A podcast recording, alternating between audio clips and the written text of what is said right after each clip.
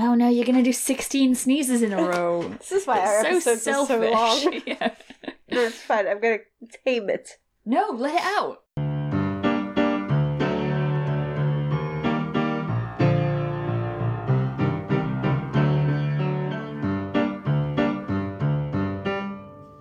Oh, we told you. Repression. No, Repression.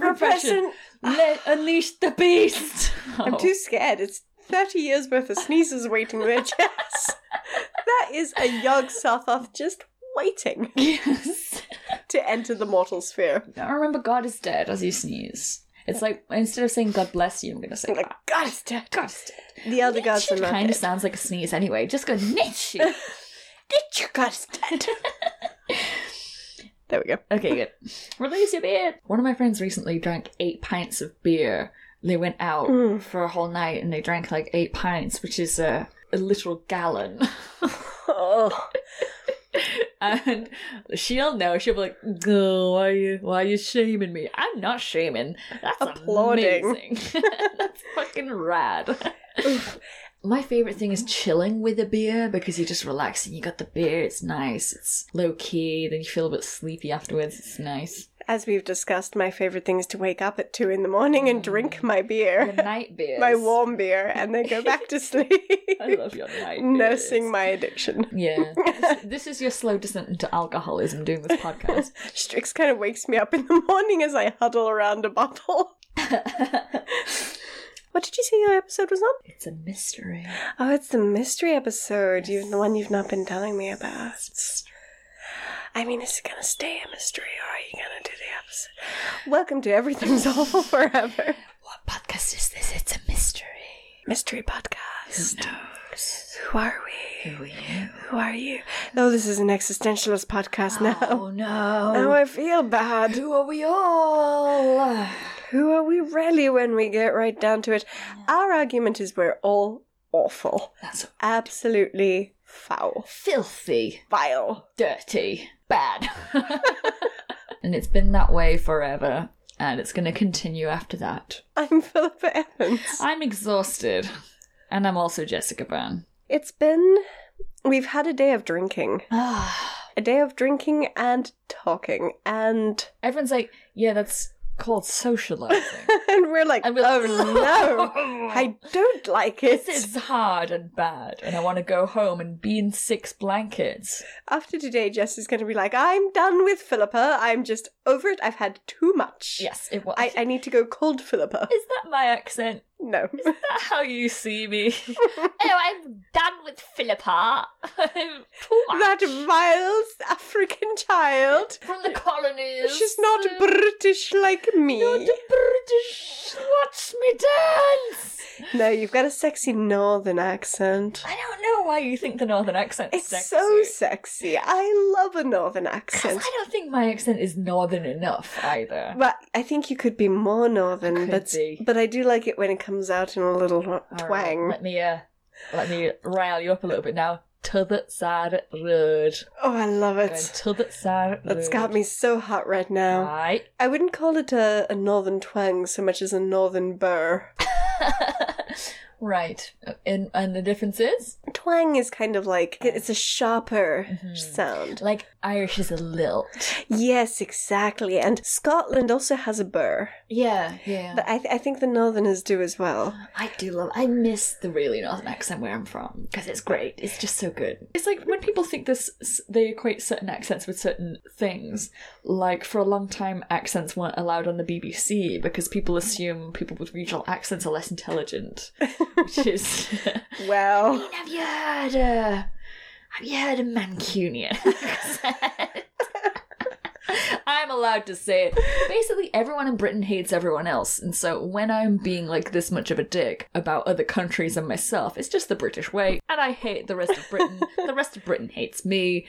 It's just our way. but in Britain you had to speak with a received pronunciation, which I can't do. It's the received pronunciation where everything is. I, I don't know overly enunciated. I don't know if I'm doing it. overly enunciated news at nine and uh yeah so they didn't want to hear other kind of accents like so in in American, I think like the Southern drawl is considered trustworthy and like Oh. homely somehow, and Someone who's gonna offer you a nice tea. And yeah, like the Southern hospitality kind of mm. thing. Yeah, We like a southern accent. do. I mean, the deeply entrenched racism, not so much, mm-hmm. but Yeah, the Bible bashing, God bothering, we can do without, and the but keep the accent. the accent. Lose the flag. Yeah, Keep the accent. yeah.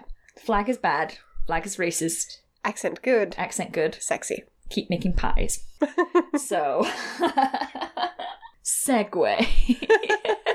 Inserts. Seamless. In my old flat, I used to live with four other people, and uh, we were all friends that moved away from our hometown to live together. And on our wall, we had like a little list of every time uh, one of my friends, Rosie, said, Where is my phone? she would put a tally on this list because it happened like at least four times a day. And it used to be that it was just like in a fold of a blanket or something, but she was mm. just like, Where, Where's my phone? And so we all had that because it kept happening so much. But one of our friends, Lo, had one on this list, Where the fuck is my stuff? Because she wouldn't just like, not just misplace her stuff constantly, but it would never turn up ever again. So she would just like honestly just the borrowers just fucked off with her things and it would just not turn up. So we had cute like, where's my phone? Oh here it is. Oops, put a tally on. She would have, oh yeah, it'd be a day later, still haven't found the thing. It's just gone. Where the fuck is my stuff? Witches. Witches, or it was haunted. Or you know, Are you going to tell me what this mystery episode is about? Because I need to know. I'm trying to guess and I can't. I'm not going to. But okay, this is for future Philippa. You need to edit in some spirited, jaunty, you know, royalty-free music here.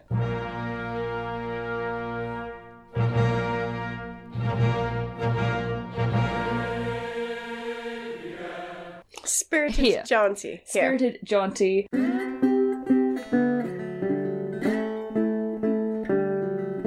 Okay, I'm gonna say it in a spirited, jaunty voice as well. So, in Christmas Eve in 1945, the Sodder family lived in Fayetteville in West Virginia. Country roads, take, me home. Anyway, they were preparing for Christmas.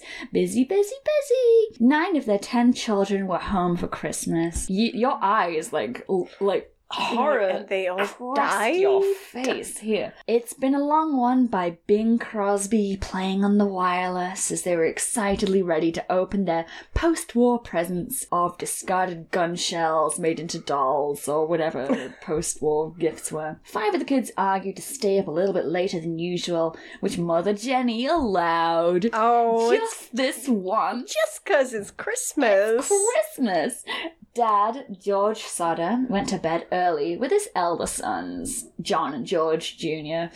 He was 16. They were knackered from working on the old family farm all day. The rest of the family turned in at about 10 pm.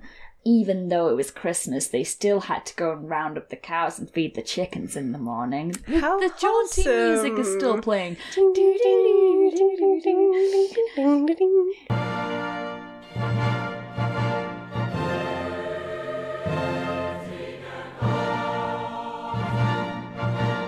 Jenny was woken at 12:30 by a prank call. The unknown prankster asked for someone who didn't live there. Oh, you. I don't like this. and she heard you're trying to guess what's happened. She heard the clinking glasses and laughter in the background. Just a drunken Christmas party. But she did later describe the laugh as sounding weird. Okay, so I know she lives. She spoke later. Half an hour later, she was woken again by a loud thud. An object landed on their roof and then noisily rolled down the side of it. Like Santa. She ignored it. Probably just drunken crows throwing a Christmas party. It was Santa. She woke for a third time at 1 a.m. This time she could smell smoke. George Sodder's home office was on fire. The fuse box and telephone wires were all in where George's office were. Jenny roused the family and escaped with four of the children Marion, Sylvia, John, and George Jr., the ones that went to bed earlier. Five of the children were still upstairs in the attic, those that had stayed up later. George ran in to rescue them, or he tried to at least, but the staircase was on fire, and so he couldn't get up to them safely. And the whole house is soon ablaze because most of American houses are made of like that drywall stuff Yeah. instead of bricks. which is what houses should be made of. We learned that after the Great Fire of London. London fire. So Bricks. bricks. Otherwise, you'll be bricking it. Unable to run up the stairs, he tried to call the fire brigade, but the phone wasn't working. Shit. He ran around the side of the house to fetch the ladder, but the ladder wasn't in the usual place that he normally kept it. Um, So he couldn't really get up to reach them at all, or, or he couldn't find the ladder. So he sent one of his kids across to the neighbour's house to call the fire brigade, but they weren't really answering. It was Christmas and there was only really one person working at the time because it was like a volunteer situation. So one person on, they just couldn't get through. mm. So anyway, he went around to try and get one of his coal trucks so he could like drive around to like see if he could reach the attic where the children were. But when he went to the his truck, it just wouldn't start. There's a lot of coincidences lot piling stuff up happening here. So he was like, fuck it, fine. This truck was working fine yesterday, but it doesn't matter. I've got another coal truck. Went around. That one was also not able to Oh, start. I've got like weird little chills. Yeah. It's, it's creepy. It's creepy. This is going to be like an episode of Krampus or something. He ghosts. that was a whole Oh. few weeks ago. Both trucks were fine, and now not fine. What is going on? So the kid going to the neighbour couldn't get through because it was Christmas and there was only one guy, and also the fucking war, so most people were away. So the Sodder family were forced to watch their home burn to the ground with five of their children inside. Yeah, the firefighters couldn't get there until the morning, so they had to watch it burn down. That is the worst delivery service. I mean, look, I can wait two weeks for a hat. Yeah. But. Call up their customer service, demand to speak to the manager. And be like, I have a fire now. I need you here. I cannot wait until the weekend. Can I speak with your manager? Can I speak with your manager's manager? Because you're an idiot. So, burn down. Four days after the fire, George Sodder bulldozed over the ashes because it was too upsetting for them to see their destroyed lives and also the lives of their five children. He wanted to construct a memorial garden hmm. where the house used to be. He was instructed to leave the site alone because there was more of an investigation needed, but because it was just so upsetting, Mm. you know, like that was. I mean, what are you gonna do? Your children are. Exactly, yeah. In the morning of the fire, when the fire brigade finally arrived, they tried to sift through the ashes to find the children's bodies, and they found nothing. This is Roanoke all over again. Not even bones. Even during a cremation service, bones don't burn. They have to be, like, Yeah. ground up afterwards. Mm. Like, nothing is hot enough, really, for that length of time. And this house did burn for a while, but it was nowhere near hot enough to destroy mm. bones, and also for not enough length of time. So, what the fuck happened? The children were just gone. The fire was deemed to have been caused by faulty wiring, as deemed by an inquest. However, one of the jury members on the inquest had previously had a run in with George Sodder. George refused to buy life insurance from this guy. And the man reportedly said that your house will go up in smoke and your children are going to be destroyed. I mean, that's just kind of like life insurance stuff. It's like, mm mm mm, the worst could happen. Your house could go up in smoke. But then it Oh, did. yeah, it did. Suspicious. Mm. Suspicious around the suspi- suspicions around the case grew when the phone lines were inspected. The wire had been deliberately cut. Mm, that's why George couldn't call out that day. And to do that, they'd have to climb a 4.3 meter high telegraph pole. So it wasn't something that could have been done by accident. It was definitely on purpose. The ladder, too, which was gone from its original spot, was thrown in a ditch, which George said that he or his family would never have done. So, starting to look like arson. Not only arson, but the fact that there was no trace of the children, a cover up. Were their bodies taken away? Or were they even in the house at the time that the fire started? You're just like, chills. or or mm-hmm. the father or the mother, Yep. but the father yeah, murdered the children, right. buried them somewhere, Huh? and then rigged the whole thing to look like an elaborate ruse so that they would be too busy investigating those leads. Is my theory, hmm. but you're gonna prove me wrong, aren't I you? am Okay. As this case gained attention, a bus driver reported that on his route, he'd seen a small group of people throwing balls of fire at the house. So, like little like tennis balls and stuff. Did he like, not covered. report this? No, I mean, it was the fifties. You know, there's a lot going on. Balls of fire. yeah, he was just like, "Yep, carried on." On I'll route. allow it. Sure. A couple of months before that, one of the children had found a charred ball near the house after a snow melt. So Jenny recalled the night of the fire she had heard that thud on the roof. So could it have been one of those fireballs? Not Santa. And then the sightings began. Oh. People came forward saying that they had seen the kids, even on the night of the fire. A woman claimed to have seen the children in a passing car waving out the window. And the morning after, they were spotted at a rest stop getting breakfast. And another woman said that they had all checked into a hotel an hour from the Sodder home when she recognized and saw one of the photos in the paper. I'm not saying that this is like a Hannibal episode in which a woman steals children to make her own family to kill the parents of the original families, but That's right. But it is that. and It's definitely this. And okay, so Mads Mikkelsen comes in and then he's it's I don't know if I'm drunk or if it's just very creepy, but I do have the, the chills. It's, like a good. It's like mysteries, mysteries. What's happening? What's going on? Where are they? What's happened? Yeah, I love it. So the Sodders were Italian immigrants, and they were unpopular in the immigrant community because of George Sodder's negative views on Mussolini, and also one of his sons was fighting for the U.S. in the war. They were convinced of it. The mafia had kidnapped their children and started a fire to cover it up. Two years later, nothing had been uncovered, so they went to the FBI, the local police. The local constabulary didn't do their job. The boss at the time of the FBI, J. Edgar Hoover, wanted to take up their case, but the local authorities would not allow it.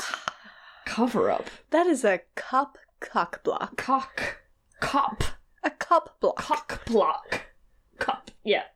You said a good one than I kaplock. did. A kaplock. Kaplock. yeah. We've been drinking since 12, and it's now not that time. It's much later. It was time to hire a private investigator, C.C. Tinsley, no longer trusting their own government. He discovered a priest who confided in him that the police fire no, sorry, the fire chief Morris found a human heart in the ashes. It was buried in a metal box at the scene. This would prove that the children were indeed at the scene of the fire when the fire happened. But when Morris led Tinsley there, when they uncovered it, it was just a beef liver, and oh. also it wasn't even charred. So weird. yeah, it was weird. Morris then confessed to setting this up to prove that they were there, but he did it shockingly badly, considering that he was the fucking fire chief. He should know that fire makes things black. And he didn't even It's- think to do that. It's very Snow White Yeah. with like the mm. look. This is the heart of the girl. in the metal box. Uncharred. Okay, it's not like Snow White. So why why did he even bother doing this? It was so weird. In 1949, close to four years after the fire, the Sodders hired a pathologist from Washington and ordered more forensic ex- excavation of the fire scene. His findings were of such. Several small shards of human vertebrae were found at the scene, but when they were analysed even more, they belonged to one person, and it was someone between the age of 17 and 22. So, the eldest missing child was Maurice, who was 14. So it's just some other random dead What person What the fuck is happening? buried at the scene. Yeah, fucking who knows? Over the following years, the Sodder family was plagued with supposed sightings of their children, and George travelled around the country chasing these leads. A woman in St. Louis claimed Martha was living in a convent. Not true.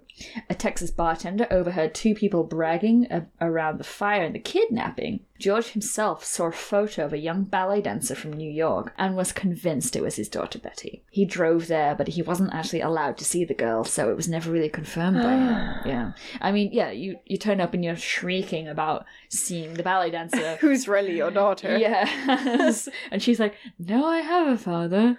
Uh, I don't want to meet that fan. I'm ginger and black. I don't know how that happened, but it did. And he's like, No, I'm- Betty!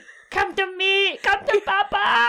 Come to Papa! She's like, Nah. Nah. Nah. He saw a photo of a distant relative of Jenny's and her children. Does that make sense, grammatically? It doesn't, does it? it, do- Uh, no, like Jenny's distant relative's child. He thought was one of his kids because they mm. looked really similar. So he traveled to Florida to demand proof that they weren't his children. and it took a lot of talking down before he would leave and be convinced that it, it was mm. not his kids. Well, they were grief stricken. There was clear, absolute cover up about this thing. So it's like he needed to find them, probably scattered around America. In 1952, the family erected a billboard on the side of the freeway with photos of the children and offered about like around like $10,000 reward for information that could lead to mm. any one of them. Nothing ever came though. There were still a lot of ah. tip-offs because of course once you get a reward, people are going to be calling in a lot. Yeah. You know, well-meaning people as well sometimes, but also sometimes pranks. People who want money. In 1967, Jenny Usada received a letter postmarked from Central City in Kentucky. It was a photo of a man around 30 that looked a lot like Lewis, one of the children. And written on the back of the letter was Lewis Sodder, I love brother Frankie, little boys, A90132. But it turned out to be a prank. But this was the last lead that they would ever receive. Oh, this is a sad story. In uh, everything's awful forever. I wanted a happy ending. They found all the children. They went to live with Santa Because they were so good. Oh, I was hoping it would have a happy end. In 1968, George Sodder spoke to the Charleston Gazette, admitting, We can't go any further. Time is running out for us. We only want to know if they did die in the fire. We want to be convinced. Otherwise, we want to know what happened to them. The following year, George died. Ah. Oh. Grief stricken, Jenny dressed in black for the remainder of her life and spent the days tending to the memorial garden at the site of the fire. When she died in, 80, in 1989, the remaining Sodder children finally removed the billboard. Oh. And so the sawdust disappeared again. That's the saddest one we've ever done. Yeah. A sadness. It's very sad. It's horrible, isn't it? But really interesting. It's very. Oh. Yeah, like why? Why the big cover up? And like, Mm. what did happen? I mean, do you think it was just some child trafficking ring? Or Maybe, but that's just really, really fucking ballsy to steal five kids from their fire to cover it up. like it was all prearranged but badly covered up? Yeah, But oh, yeah. that gives me a sad. It's very sad, isn't it? But interesting and and we'll good. never know. No, never know. A mystery. It's very good. I did like three mystery episodes, didn't I? Recently. Are you just wh- what's going on, Jess? I just, you What know you what's going going, on. You know I'm going through some shit. I needed to have some unanswered questions. That's what I need. More unanswered questions in my life to distract you from. from the realities of current life. so I need to do some things are good sometimes, seeing as you're now depressed forever because they didn't find the key. I have nothing good for today. What do I have? nothing. Nothing. Nothing. Can you remind me of one? Something Was I talking about anything good during Your the- wrist feeling better. My wrist is feeling better, yeah. I mean, that's a small thing. The absence of pain is indeed a pleasure. Basically, okay, I've been ta- I've been talking about for a while that I've been sad. It's because my nana died, and so you know that's that's quite a hard thing to go through. And so, um, my friends just came over one day to cheer me up, and they brought me over some wine. They brought me over some of my favorite snacks as well that I didn't even ask them for. And then we just drank wine and watched Chicago, which is one of my favorite films, and just kind of like hung out with me, made Aw. sure I was okay. So that's really nice, you know, like having the support of your mates. Thanks, guys. That was really appreciated. It was really nice. it's nice when you're feeling sad to have somebody take care of you. And Yeah, it's like sometimes like I don't want to be around people when I'm feeling shitty, and that's Mm. valid too because you don't. When you're in that state of mind, sometimes you don't have to want to worry about other people. And if you're there like, oh, I'm being a bummer, I'm bumming other people out, then it's like, well, I already need to worry about myself, and now I need to worry about bumming people out. So Mm. like, just being in a corner. So they just came over and were like, listen, we don't have to do anything. You can just play games or shit and just like chill out. And It's like, yeah, that was that's nice. I know Oh. everyone's got my back. I got loads of condolences as well, being like, if you, I'm here if you need me, and it's like.